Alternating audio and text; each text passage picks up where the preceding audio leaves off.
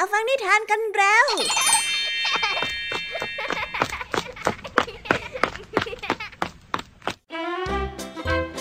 สวัสดีค่ะน้องๆ ยินดีต้อนรับเข้าสู่ชั่วโมงนิทานกับรายการคิสอาวในวันนี้พี่ยามีและกองทัพนิทานหันษา พร้อมที่จะพาน้องๆ ไปตะลุยโลกแห่งจินตนาการที่เต็มไปด้วยความสนุกสนานและข้อคิดต่างๆกันแล้ว เอาละค่ะ เราไปตะลุยโลกนิทานกันเลย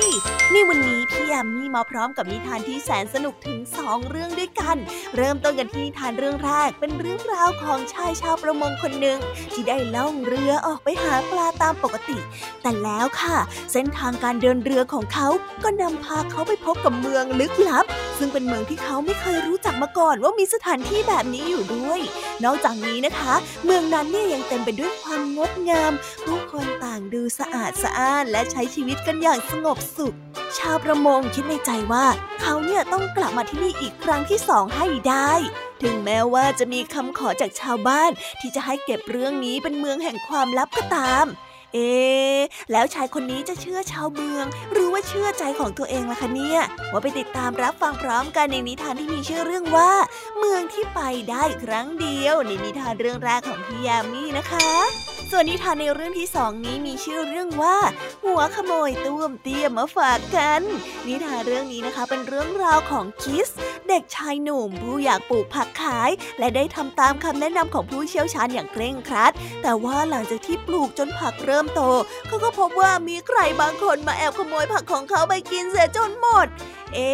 ใครกันนะที่ช่างกล้ามาทำร้ายความตั้งใจของคิสได้ ไปติดตามเรื่องราวความสนุกแล้วไปติดตามกันว่าใครเป็นหัวขโมยตัวจริงกันได้ในนิทานเรื่องที่สองของพี่แยมมี่นะคะ นิทานภาษาพาสนุกในวันนี้ค่ะ เจ้าจ้อยได้เที่ยวประกาศบอกใครต่อใครว่า ตัวเองนั้นรับจ้างปั่นจักรยานส่งอาหาร ลุงทองดีที่เห็นแบบนั้นก็ชื่นชมเจ้าจ้อยที่คิดจะหารายได้ แต่เหมือนว่าเรื่องจะไม่ง่ายขนาดนั้นนะสิคะ เมื่อลุงทองดีถามไปถามมาแล้ว แล้วพบว่าเจ้าจ้อยกำลังเข้าเนื้อ เอ๊ะแล้วคำว่าเข้าเนื้อในที่นี้จะมีความหมายว่าอย่างไร ไปติดตามรับฟังกันในช่วงนิทานภาษาพาสนุกกันเลยค่ะ เป็นยังไงกันบ้างหลังจากที่พี่ยามีได้เล่าเรื่องความสนุกกันไปบางส่วนแล้ว น้องๆ พร้อมที่จะไปตะลุยโลกนิทานกับรายการคิสอากันแล้วหรือยังคะ ถ้าพร้อมกันแล้วเราไปรับฟังนิทานเรื่องแรกกันเลยค่ะ กับนิทานที่มีชื่อเรื่องว่า เมืองที่ไปได้ครั้งเดียว ไปรับฟังกันเลย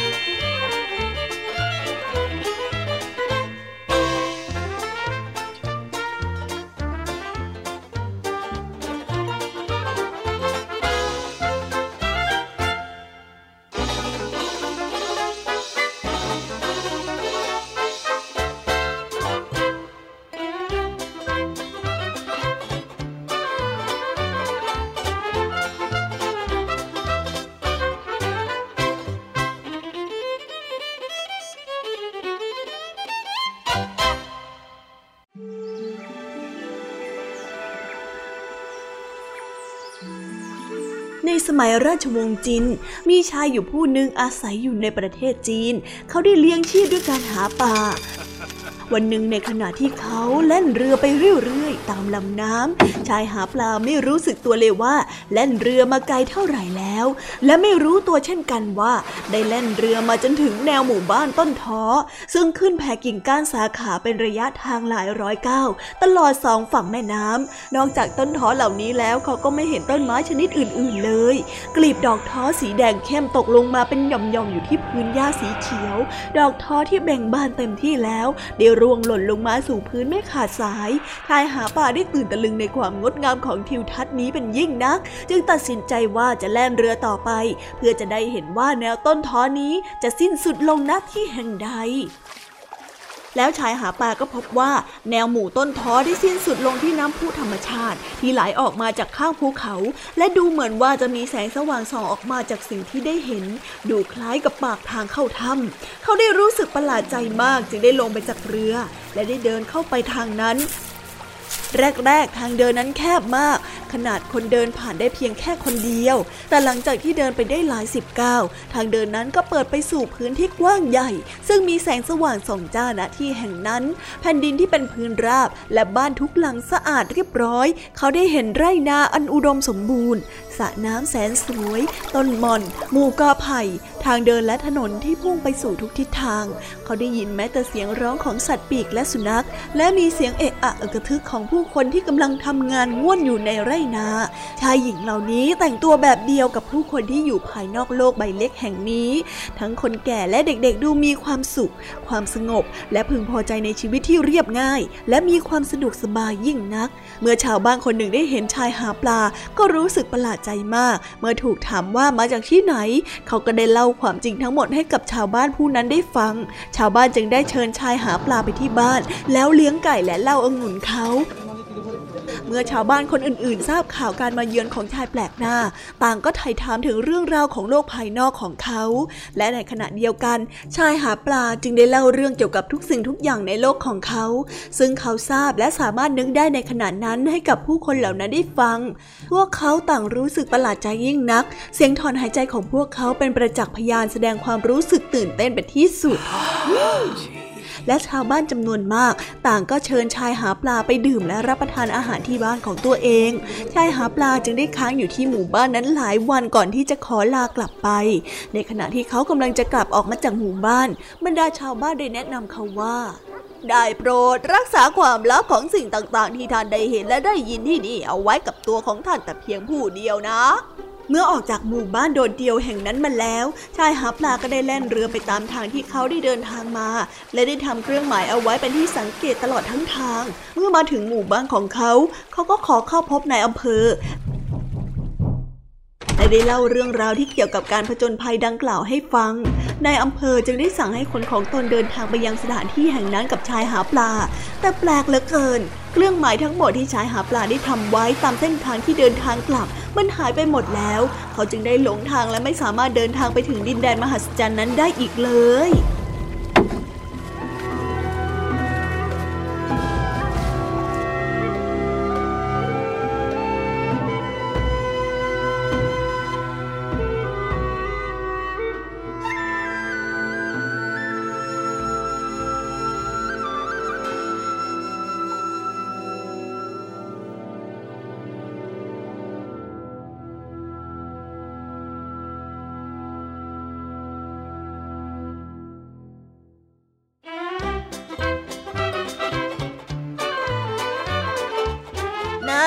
ายชาวประมง อุตส่าห์สัญญากับชาวเมืองเอาไว้ว่าจะเก็บเรื่องนี้เป็นความลับ แต่ดูสิคะพอออกมาสู่โลกเดิม ก็รีบไปฟ้องคนอื่นทันทีเลยเฮ้ย คนไม่รักษาสัญญาแบบนี้ ก็สมควรแล้วล่ะค่ะที่เมืองลึกลับนั้นจะปิดประตูไม่ยอมต้อนรับเขาอีก ทั้งทั้งที่ได้โอกาสอันแสนวิเศษ แต่เขาก็กลับทำทุกอย่างให้หายว่าไปกับการไม่รักษาสัญญา นี่แหละนะสุดท้าย การเจอเข้ากับเมืองวิเศษนี้ก็เลยเกิดขึ้นกับเขาเพียงแค่ครั้งเดียวเท่านั้นเอง น้องๆที่ฟังอยู่ ถ้าใครได้รับโอกาสพิเศษหรือได้รับปากกับใครไว้ ก็ต้องไม่หลงลืมที่จะรักษาคำพูดด้วยนะ เพราะว่าโอกาสและความเชื่อใจเป็นเรื่องที่ไม่ได้เจอกันบ่อยๆ ดังนั้นมีใครมอบให้เราก็ต้องรักษาเอาไว้อย่างดีเยี่ยมนะคะ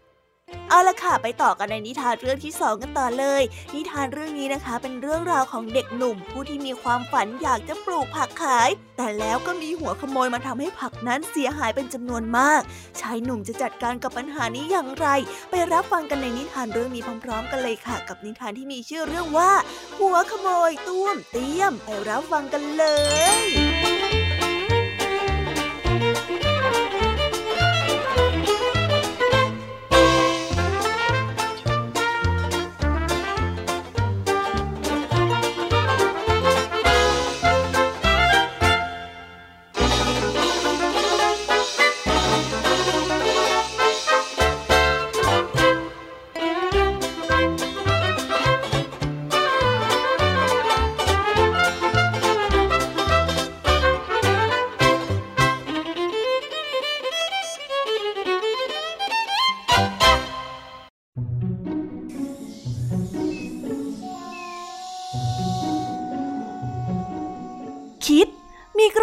สินอยู่กระปุกหนึ่ง สวยงามมากเลยทีเดียว แต่มันนั้นว่างเปล่า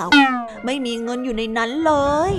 คิดได้ตั้งใจที่จะเก็บสตางค์ที่เหลือจากการกินขนมเอาไว้ในนั้น แต่ก็ไม่ค่อยจะเหลือเลยละสิคิดจะหาทางหาสตังมาใส่ การจะหาเงินได้ก็ต้องทำงาน ในที่สุดคิดก็ได้ตัดสินใจว่าจะปลูกผักไปขายดีกว่า คิดจึงไปหาญาติคนหนึ่ง ซึ่งเป็นชาวไร่ ได้ขอเมล็ดพันธุ์ผักของเขา เพื่อที่จะได้นำมาปลูก ญาติก็ได้ให้ เมล็ดพันธุ์ผักกาดหอมที่เอาไปน่ะใช้ได้ใช่ไหมอ้อแล้วก็มีผักกาดขาวด้วยนี่นะ คิดได้ตอบว่าได้ และขอคำแนะนำวิธีการปลูก ญาติของเขาก็ได้อธิบายให้ฟัง ผมจะเอาไปปลูกเดี๋ยวนี้เลยได้ไหมครับ เฮ้ย อย่าเพิ่งรีบเลยนะ ไว้ให้อากาศเย็นกว่านี้หน่อยนะหนู พอได้เวลาคิดก็ได้ลงมือพรวนดิน รดน้ำและโรยเมล็ดพันธุ์ลงไป เธอต้องคอยหน่อยนะ ใจเย็นๆผักมันไม่โตวันพรุ่งนี้หรอก แล้วก็คอยรดน้ำดูแลมันด้วยเข้าใจไหมญาติของเขาได้บอกเมื่อเห็นคิดได้เฝ้าดูผักทุกวัน ผักของคิดค่อยๆ โตขึ้นมาทีละนิดทีละนิด คิดตื่นเต้นมาก เขาคิดว่าเมื่อเขาตัดไปขายคงได้หลายบาทยือฮ่าแต่เช้าวันหนึ่งคิดก็พบว่ามีเหตุร้ายเกิดขึ้น เมื่อเขาได้ลงไปที่แปลงผักหลังบ้าน ปรากฏว่าแปลงผักของเขาหายไปจนหมด เหลือแต่ต้นอ่อนๆไว้เพียงไม่กี่ต้น คิดนั้นแทบจะร้องไห้ มองหาตัวขโมย ก็เห็นตัวอยู่แถวนั้นนั่นเอง เด็กคลานต้วมเตี้ยมไม่เกรงใจเจ้าผักสิมั่งเลย แต่ตัวไม่ใหญ่นักนะคะ คิดได้น้ำตาซึมออกมาเล็กน้อย เต่านั้นกินผักของเขาจนหมด จะทำยังไงดีล่ะ ไม่เป็นไรน่าคิด ไม่ได้ผักก็ได้เพื่อนแทนยังไงล่ะ ญาติของเขาได้หัวเราะ แกอยู่นี่แหละ เจ้าขโมยตัวร้ายข้าก็จะต้องมาดูแลแกเนี่ยนะ เฮ้ย คิดจึงได้อุ้มเต่านั้นไปไว้ที่บ้าน และได้หากล่องใส่มันพออยู่นานเข้านานเข้า คิดก็ชักจะชอบเต่าเจ้าหัวขโมยตัวนี้เข้าซะแล้ว เวลานี้คิดก็ยังปลูกผักอยู่ แต่ไม่ได้ปลูกไปขายเอาเงินใส่กระปุกหรอกค่ะ ปลูกเป็นอาหารของเจ้าต้วมเตี้ยมของเขานั่นเองอ่ากินซะนะ กินเยอะๆนะ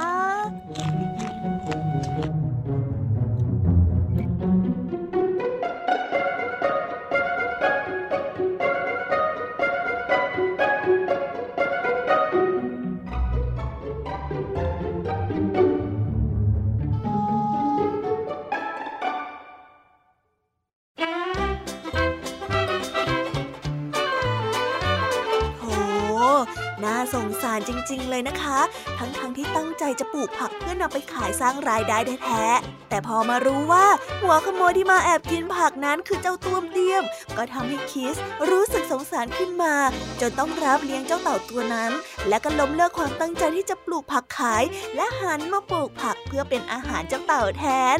ฮ่าอย่างที่ชายคนนั้นบอกเลยนะคะ ว่าผักในครั้งนี้เนี่ย ถึงแม้ว่าจะไม่ได้เงิน แต่ก็ทำให้คิสได้เพื่อน ยังไงก็พยายามต่อไปนะคะพ่อหนุ่มคิส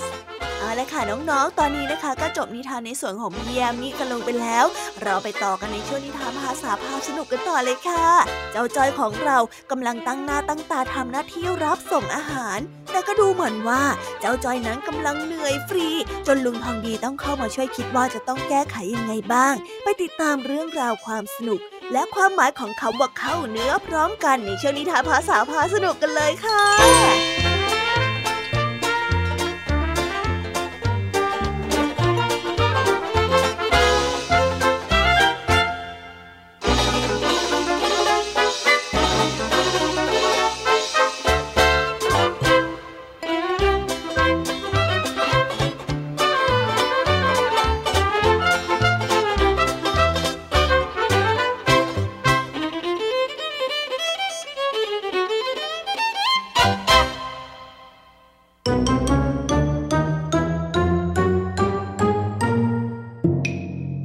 าษาพาสนุก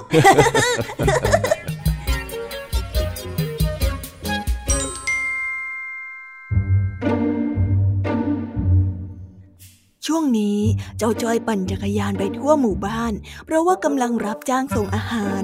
ลุงทองดีที่เห็นแบบนั้น จึงได้เรียกใช้บริการ แล้วก็ถามไถ่ว่ากิจการของเจ้าจ้อยเป็นอย่างไรบ้าง จนได้รู้อะไรบางอย่างที่ทำให้ลุงทองดีถึงกับคิ้วขมวด เอ๊เกิดอะไรขึ้นกันนะ ไปฟังกันเลยค่ะกุ้งยิงกุ้งยิงกุ้งยิง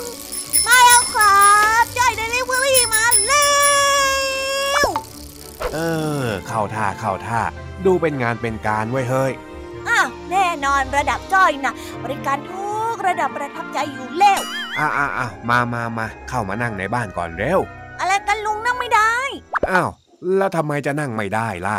จ้อยมีคิวไปส่งของที่อื่นนะสิจ๊ะ นี่น้าแมนฝั่งสะพานฝากนู่นน่ะเขาสั่งซื้อผงซักฟอกจ้อยต้องเอาไปส่งเขาอีกอ้าวอ้าวอ้าวถ้างั้นก็ไปเถอะ ว่าแต่เอ็งคิดค่าส่งอาหารราคาเท่าไหร่ละเนี่ยอะไรกันลุงจ้อยไม่คิดหรอกนะ อ๋อ แสดงว่าเห็นข้าเป็นลุงที่สนิทกันก็เลยไม่คิดราคาใช่ไหม เปล่า กับใครจ้อยก็ไม่คิดทั้งนั้นแหละ อ้าว แล้วถ้าหากว่าไม่คิดค่าส่งเอ็งไปเอากำไรมาจากตรงไหนล่ะฮะ อ๋อกำไรนั่นเหรอ เรื่องนั้นจ้อยไม่สนอยู่แล้ว จ้อยน่ะทำเพราะว่าอยากจะช่วยผู้คนนะจ๊ะ อะไรของเองเนี่ยทำงานแต่ว่าไม่หวังผลกำไรเหรอ ไม่หรอกลุงจ้อยน่ะ ไม่แสวงหาผลกำไรจากคนรอบข้างอยู่แล้ว เอาแต่ต้นทุนคืนก็พอแล้ว เฮ้ย เอากับมันสิคิดอะไรแปลกๆอีกแล้วล่ะเนี่ย ถ้าหากว่าเอาแค่ต้นทุน ก็หมายความว่าเอ็งไม่ได้อะไรจากการทำจ้อยเดลิเวอรี่อะไรของเอ็งเลยล่ะสิจ้อยเดลิเวอรี่ต่างหากล่ะลุง เออนั่นแหละ แล้วถ้าหากว่าทำแล้วไม่ได้กำไรเนี่ยเอ็งจะทำไปทำไมฮะ ก็อย่างน้อยๆจ้อยก็ได้ช่วยอำนวยความสะดวกให้คนอื่นไง ใครอยากได้อะไรจ้อยก็เอาตังไปซื้อให้ แล้วก็เอาไปส่ง เนี่ยอย่างน้อยๆจ้อยก็สุขใจนะ แถมจ้อยไม่ต้องเสียอะไรสักอย่างด้วยเห็นไหมเห็นไหมเอ็งทำแบบนี้เนี่ยมันจะเข้าเนื้อละสิไอ้จ้อย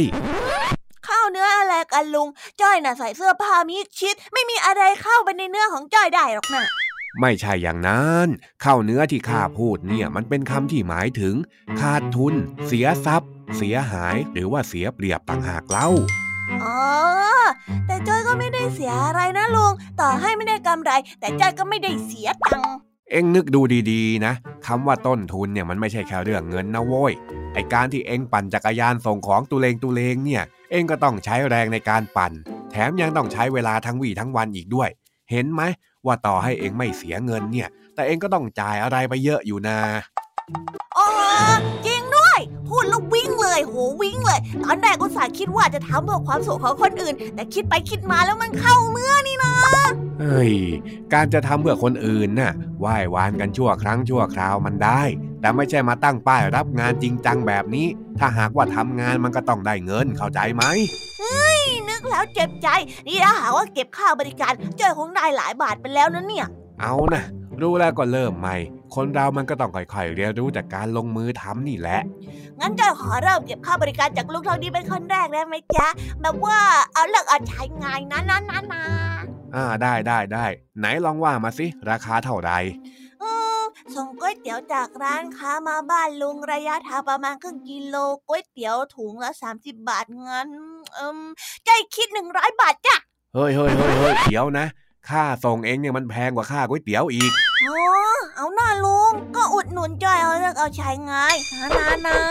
ไม่เอาไม่เอา ถ้าเป็นแบบนี้มันก็เข้าเนื้อค่าเหมือนกันละสิ เองช่วยคิดราคาให้มันสมเหตุสมผลหน่อยได้ไหมเนี่ย งั้นจอยลดเหลือ 99 บาทก็ได้อะเด็กสวยดีโอ้ลดบาทหนึ่งเองจะลดทำไมเนี่ย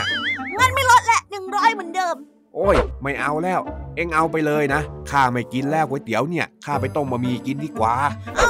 เอาาใจยากจังเลยล่ะเนี่ยทำฟรีก็จะให้คิดเงิน พอคิดเงินก็หาว่าแพงอีก ลุงกลับมาก่อนไม่เอาแล้วลุงไม่เอา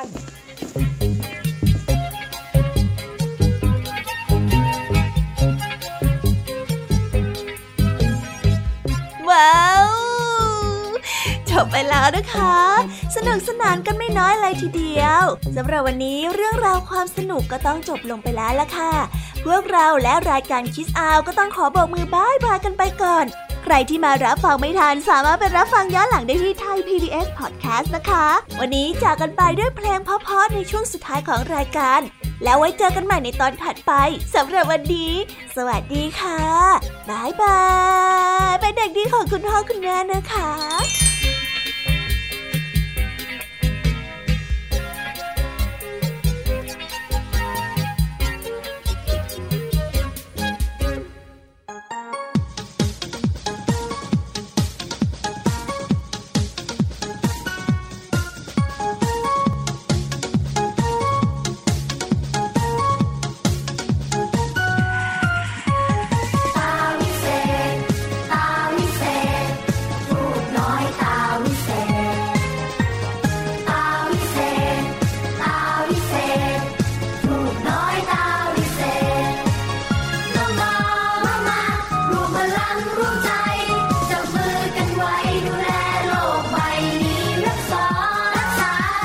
ขอ